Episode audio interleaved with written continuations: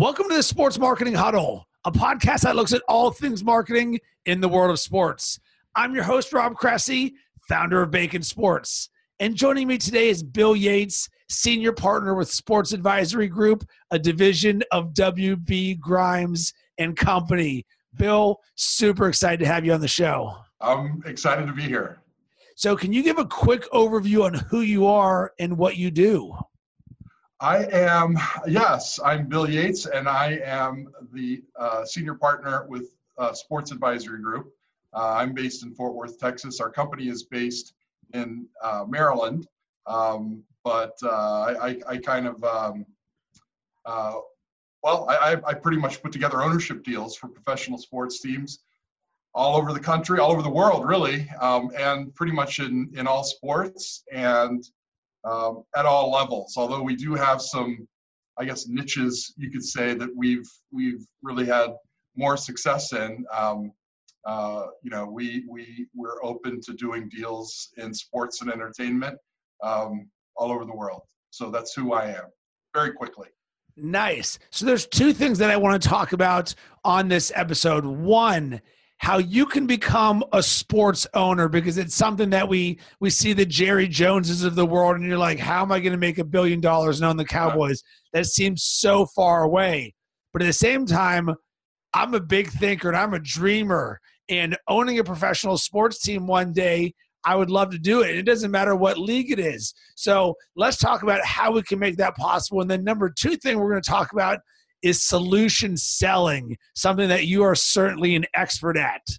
But let's start let's start with how you can become a sports owner and help break it down to where it can be a little bit more viable for us, because it's not as realistic that we're going to all become millionaires and immediately buy the ownership group of the Pittsburgh Steelers or something. So help take us inside into really the process of this.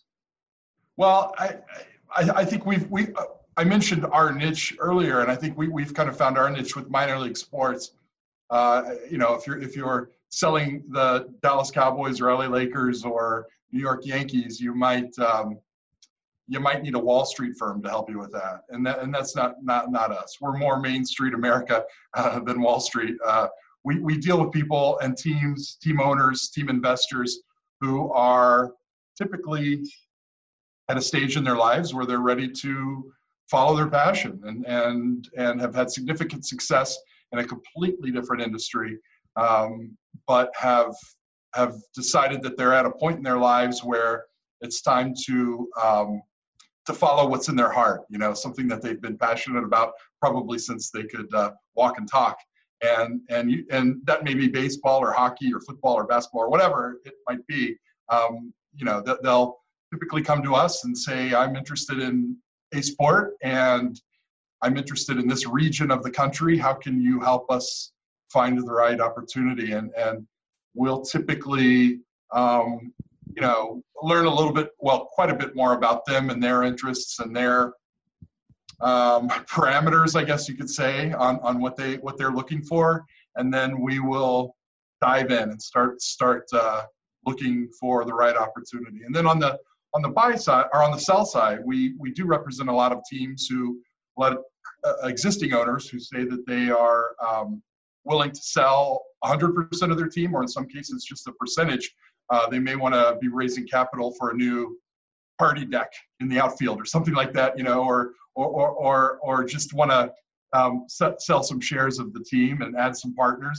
Uh, maybe they need some local partners. Uh, if they if they're an out of town owner, they might need some local Um, support, and so we, we'll we'll get together with them and um, help them, almost kind of like staging a home for real estate. You know, we'll, we'll prepare an offering memorandum, and we will um, we'll we'll make sure that we hit on all of the key points: the the stadium or the arena lease, the uh, the the performance of the business. You know, the ticket sales performance and sponsorship sales and concessions agreements and broadcast agreements and all the other elements that go into making it a successful business.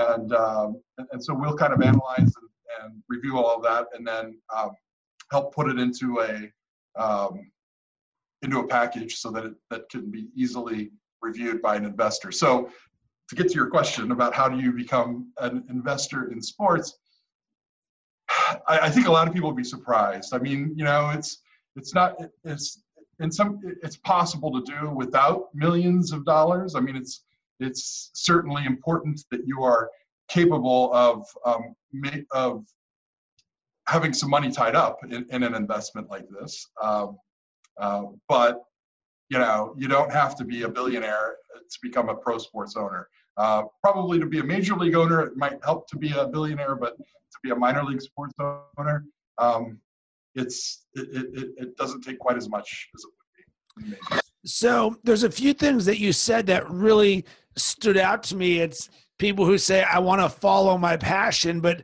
at the same time, you said a lot of these people don't have any experience in this.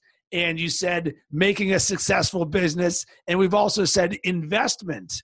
So all of these things sort of are related, but are also uh, different from each other. So if you're passionate about something, that doesn't necessarily mean it's going to make it a successful business. Right. And you also said investment. So it's like, well, just because you own a team, does it mean that this is a good investment? And I would like to think that may not always be the case, because you have to go back to the making this a successful business. And is this something that on some level can be a shiny object syndrome, like someone who says, I would love to own a sports bar one day. And then all of a sudden they realize, oh my God, now I'm spending all my day dealing with uh, liquor and beer distributors trying to figure this out. Whereas I just wanted to watch sports. I could have just gotten season tickets behind home plate. Like, take us into the nuts and bolts now of what it's like to own a team. And does this make sense? Yeah, it, um, it can make sense. I mean, you, you um, and it could also be a disaster. And, and I think that's part of what we try to identify is what, um, what can you fix? What do you have to live with? What, what, what's going well? What do you need to take better advantage of? We try to look at all of those things when we're representing a buyer. Um, we, we know that, and I think everybody knows, any, any sports fan knows that, um, the margins for minor league sports especially are pretty thin, and in some cases negative. And, um, you know, for some people that's okay. And for others it's, uh, there's, it's not acceptable. And I think for those, those people who, who think that it might be, who might kind of accept a break-even point, um, usually it's because of their passion, or because Uh, this is a team that's in their neighborhood or in their hometown, and they want to they want to contribute to a positive lifestyle for their neighbors and their their friends, and so they will um, you know uh, own the team and have fun with it. Uh, and then there are there are those who, uh, and, and I'm not saying those people don't understand that it's business, but there are those who are are much much more focused on the minutia of making sales calls and selling group tickets and Uh, the price of hot dogs, and um, you know what what kind of sponsorship packages teams are putting together, and and how early you turn off the lights after a baseball game to save electricity. Those are the those are the owners who are who are who are seeing this as a um, they're they're they're paying very very close attention to their P and L and making sure that it operates as a successful business and protecting their investment. And then there are other. I mean, there are so many different things that that. so many different reasons that, that an owner might buy a team. And, you know, there might be real estate that goes into it, or a stadium ownership, or, or parking lot rights, and, and all sorts of other things that, that, that an owner could, um, that might influence the performance of the team.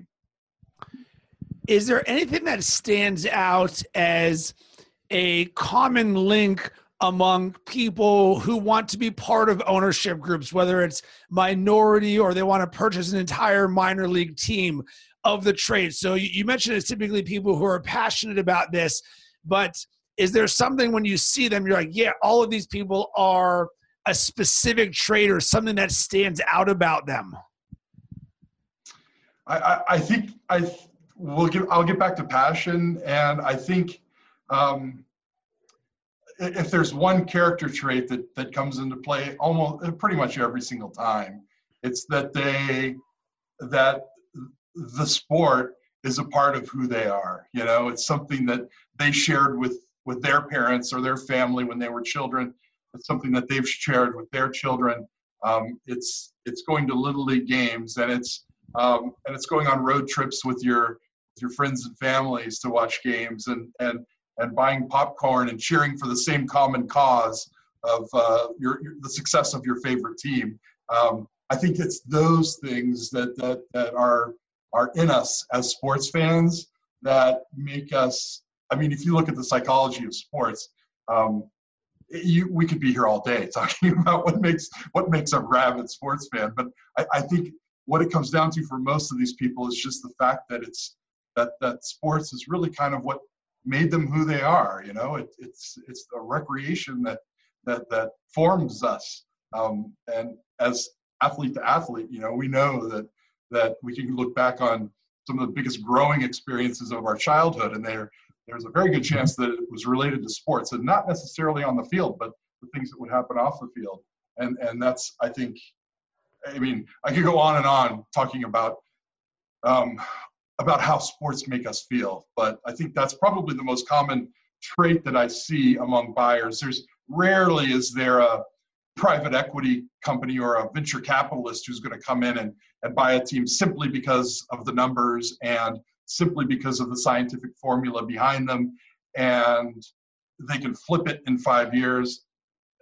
Those all, th- all those things go into consideration, but the the one, but the but the but if that's the if that's the loan um, objective for an investor, probably isn't the right opportunity for them, the right industry.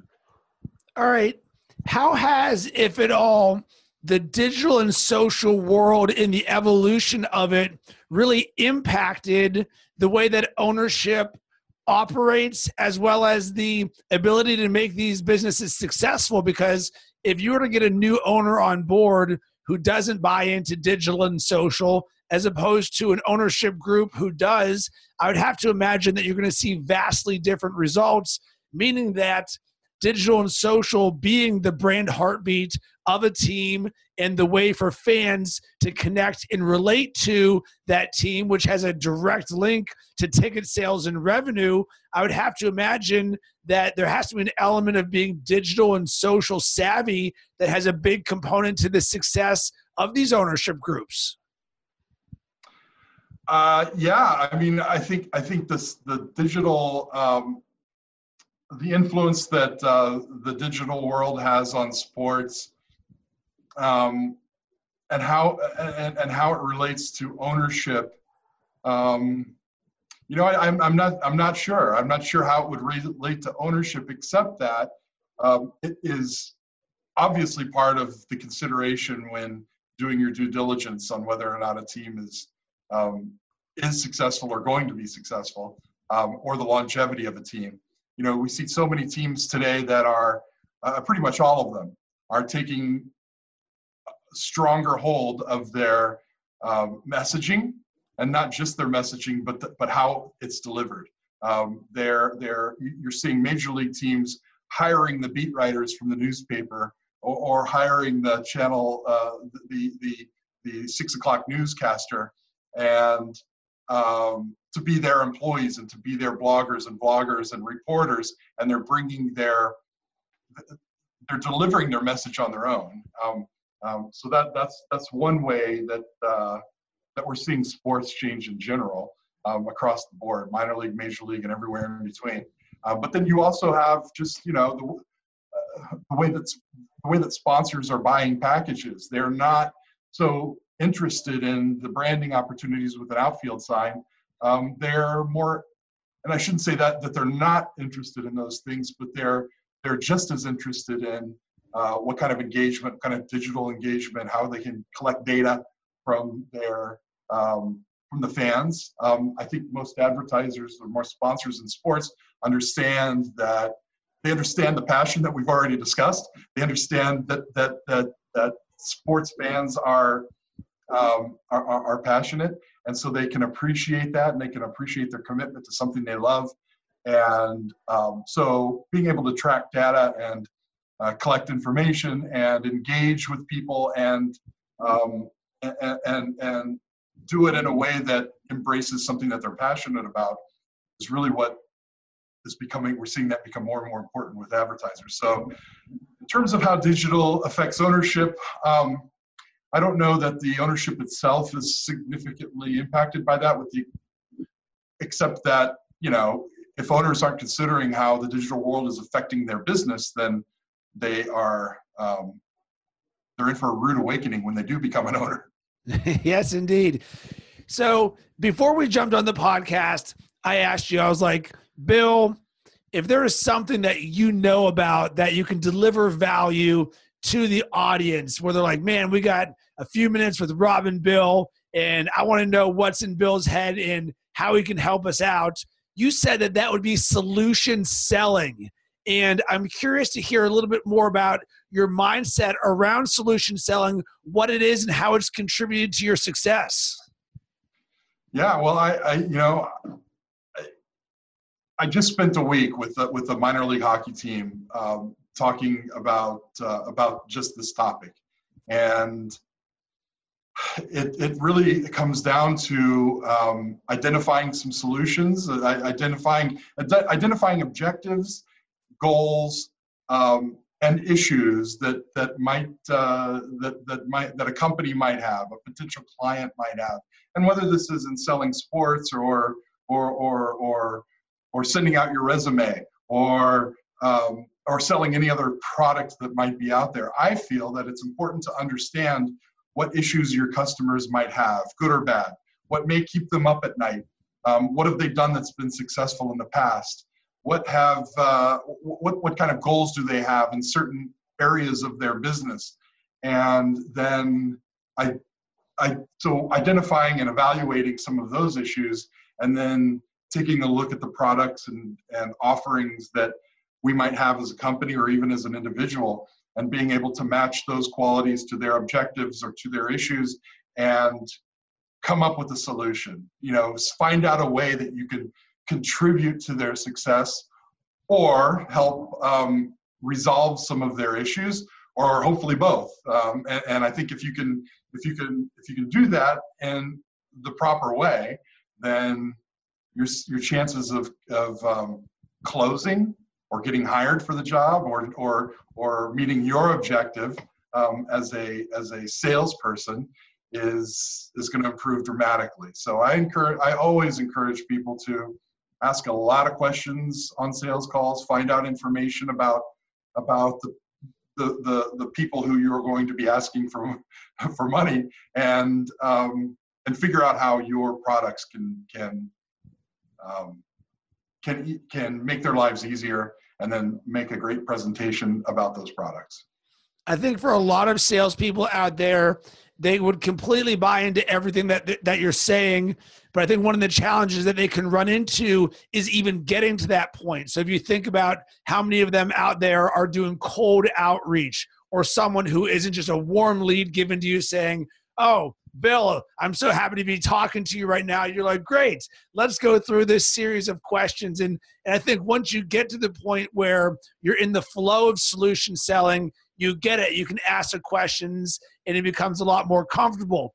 But getting to that point isn't always the easiest thing, because it's almost like defusing a bomb. You've got to be able to get them to be able to allow you to get to that point, which I would think would go to you saying the proper way of doing this. So do you have any suggestions on, hey, someone's got uh, cold outreach or, or something that may be a little bit more of a struggle to get to the point where they can do the solution selling?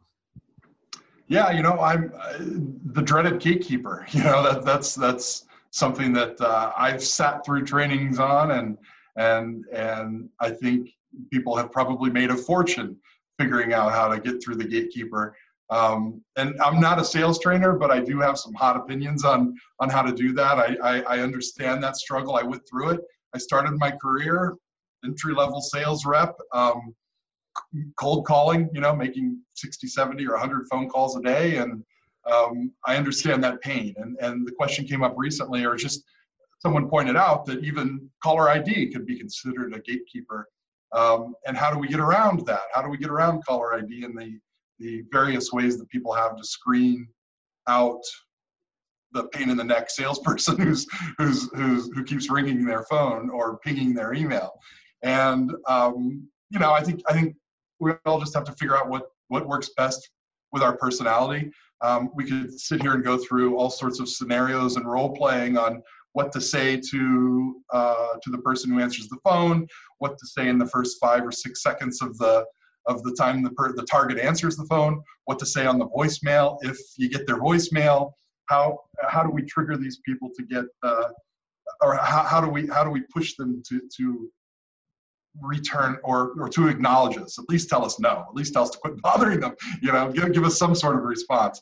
Uh, you know, that's a sales training that we could spend a week on, and and I think that um, you typically have to have to understand what the what the objections are, and understand that these people are busy.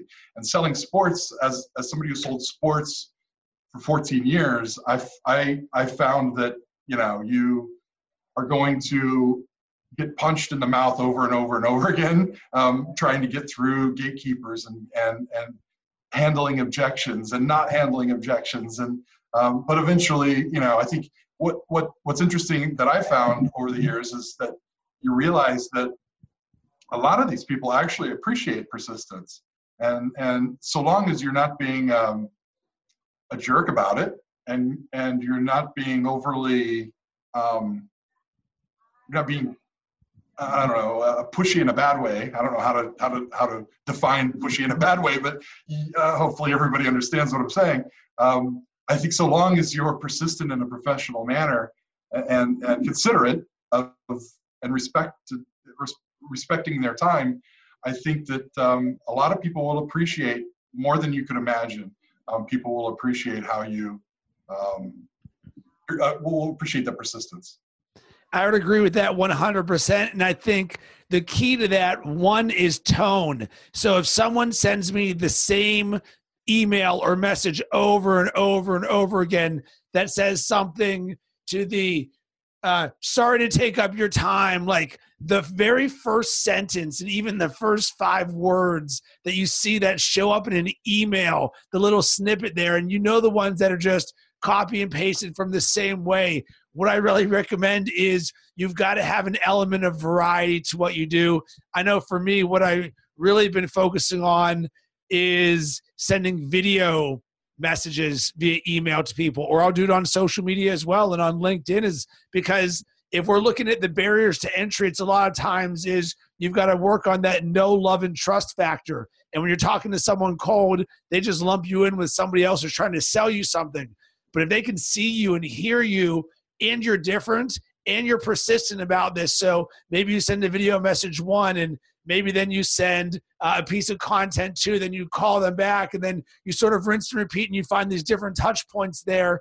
And I agree with you on the professionally persistent, because I've had people who have just continually just grinded on me and grinded on me to the point where I actually said, from a sales guy to a sales guy, I was like, yo, I appreciate your hustle. I'm just going to do you a solid.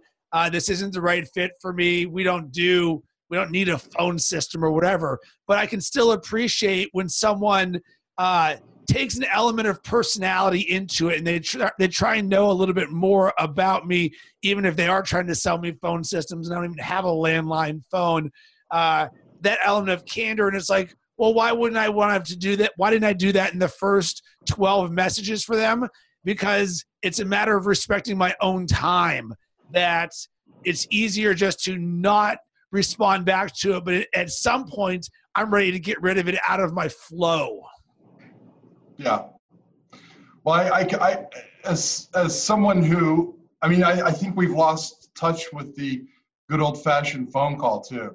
I get so many um, emails that are just so easy to delete.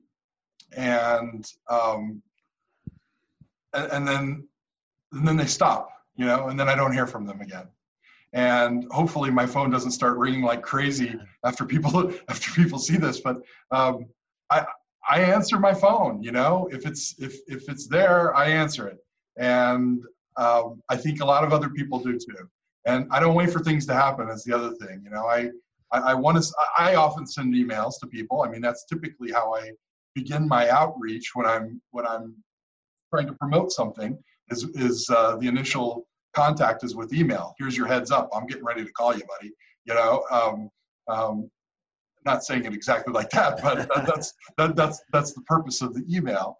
And you know, um, I wait for a response, and and if, if if it doesn't come, then just pick up the phone and call them. And and that I don't think happens enough anymore in the world. Um, you know, I'm guilty of it too. I'm guilty of sending the text message and saying, "Hey, can you can you talk in ten minutes?" When I could have just picked up the phone and had my five minute conversation with someone. Um, that's I don't know, maybe the way the world is going now, but um, I, I, you know, I think that we uh, as salespeople sometimes are a little bit afraid to pick up the phone and dial it. And I think so long as you know what you're going to say, you've got a reason to call them, and you're, you are prepared for what they might say, um, make the call. You know, it's that simple. So varying ways. I mean, I've, I've done some huge deals by contacting people on Twitter or LinkedIn.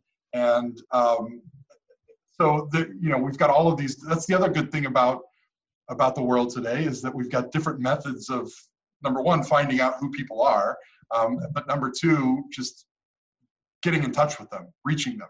So uh, to, to, to follow up with your point, you know, being creative with your email, but not just the email. I mean, I like, I haven't heard of the video messages yet. I like that and might use it in the future, but I, I would say that um, mixing it up, using, using all sorts of different, um, all of the different uh, forms of contact that we that we have at our disposal at this point.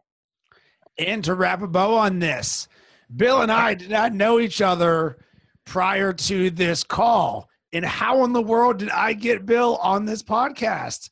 I connected with him on LinkedIn. We didn't know each other, but I saw he worked in the world of sports and with teams and investment. I was like, boom, I want to know this guy. So I connected with him. And then the next thing that I did was, how about you come on my podcast? And that was the entry point for me to be different and get a conversation with someone like Bill. So when we're talking about how do you be creative, and this is maybe the ten thousandth time that I've mentioned this on the podcast of why in the world should you start a podcast, is because it gives you an opportunity to build relationships in a unique way, where now Bill and I have had a conversation together and he's now part of my network, and I can start sending him business and I can start delivering value for him before I ever ask for a single thing from him. So, that's great, yeah. Bill, I really enjoyed this conversation with you. You have a lot of awesome knowledge and things going on. Where can people connect with you? Uh, find me on LinkedIn. You can... Um... Hit me up on Twitter, Yatesy Tweets. That's Y A T S I E, Tweets. Um, uh, you know, find me on social media. Give me a call. I, I'm I'm okay with, uh, with with with all of these different methods of contacting me. Um, don't be afraid to use them. I love talking sports. I love talking sports ownership. I love talking sports sales. Um, and and if you can help me, great. If I can help you, I will. And uh, I'm glad I got to meet you, Rob. So, Bill, I'll ask this then. How could people help you? So, from our audience, if you're like, hey, if anybody knows this, or uh, there's someone in their network, what would be a good ask that you could have for our audience? Well, I, I'm always looking for people who want to invest in sports. I mean, that's we have opportunities at all levels, from summer collegiate baseball and, and, and junior hockey to um, – Uh, to the major leagues, and even European soccer. We did a, a, a soccer deal in Europe this year. So we've um, we've got so many different, and, and gosh, we could go into sports so, um, software companies that, that specialize in the sports industry. Um, we're starting to do movies now, major motion pictures that we've been doing some funding for. So, um, you know, anybody, anybody that you may know or have a relationship that would have an interest in that sort of thing, investing in that sort of thing, feel free to give me a call. Um, we do pay a, a pretty friendly finder's fee on, on those on those leads that we can get. Um, and, uh, you know, um, if you're a sports team owner and, and you've ever thought about selling, make sure you give yourself a little bit of time to get this process done, because it is a process. It could take a year, um, but it's rare that it takes less than six months. So if you're thinking about selling in the future, let us know, and we'll we'll talk about the options and the opportunities that exist in selling in the future. And as always, I would love to hear from you about this episode. Number one, I want you to take action. I say this all the time, but if you hit up Bill or myself, a crazy thing might happen. We just might respond back to you. I would love to hear from you about your business development mindset. How do you sell? Also, would you ever want to own a sports team? If so, what would you like to name that sports team? You can hit me up on Instagram, Twitter, or LinkedIn at Rob Cressy. That's it. That's all. As always, thanks for listening. If you enjoyed this episode of the Sports Marketing Huddle, the number one thing you can do to support us is tell your friends about it. We believe in organic growth, and if you get value out of the free podcast we deliver, then we'd appreciate if you share on social media. If you're looking for some creative sports marketing resources, you can sign up for my newsletter at rob cressy dot com. I drop bite-sized nuggets of wisdom to get your juices flowing.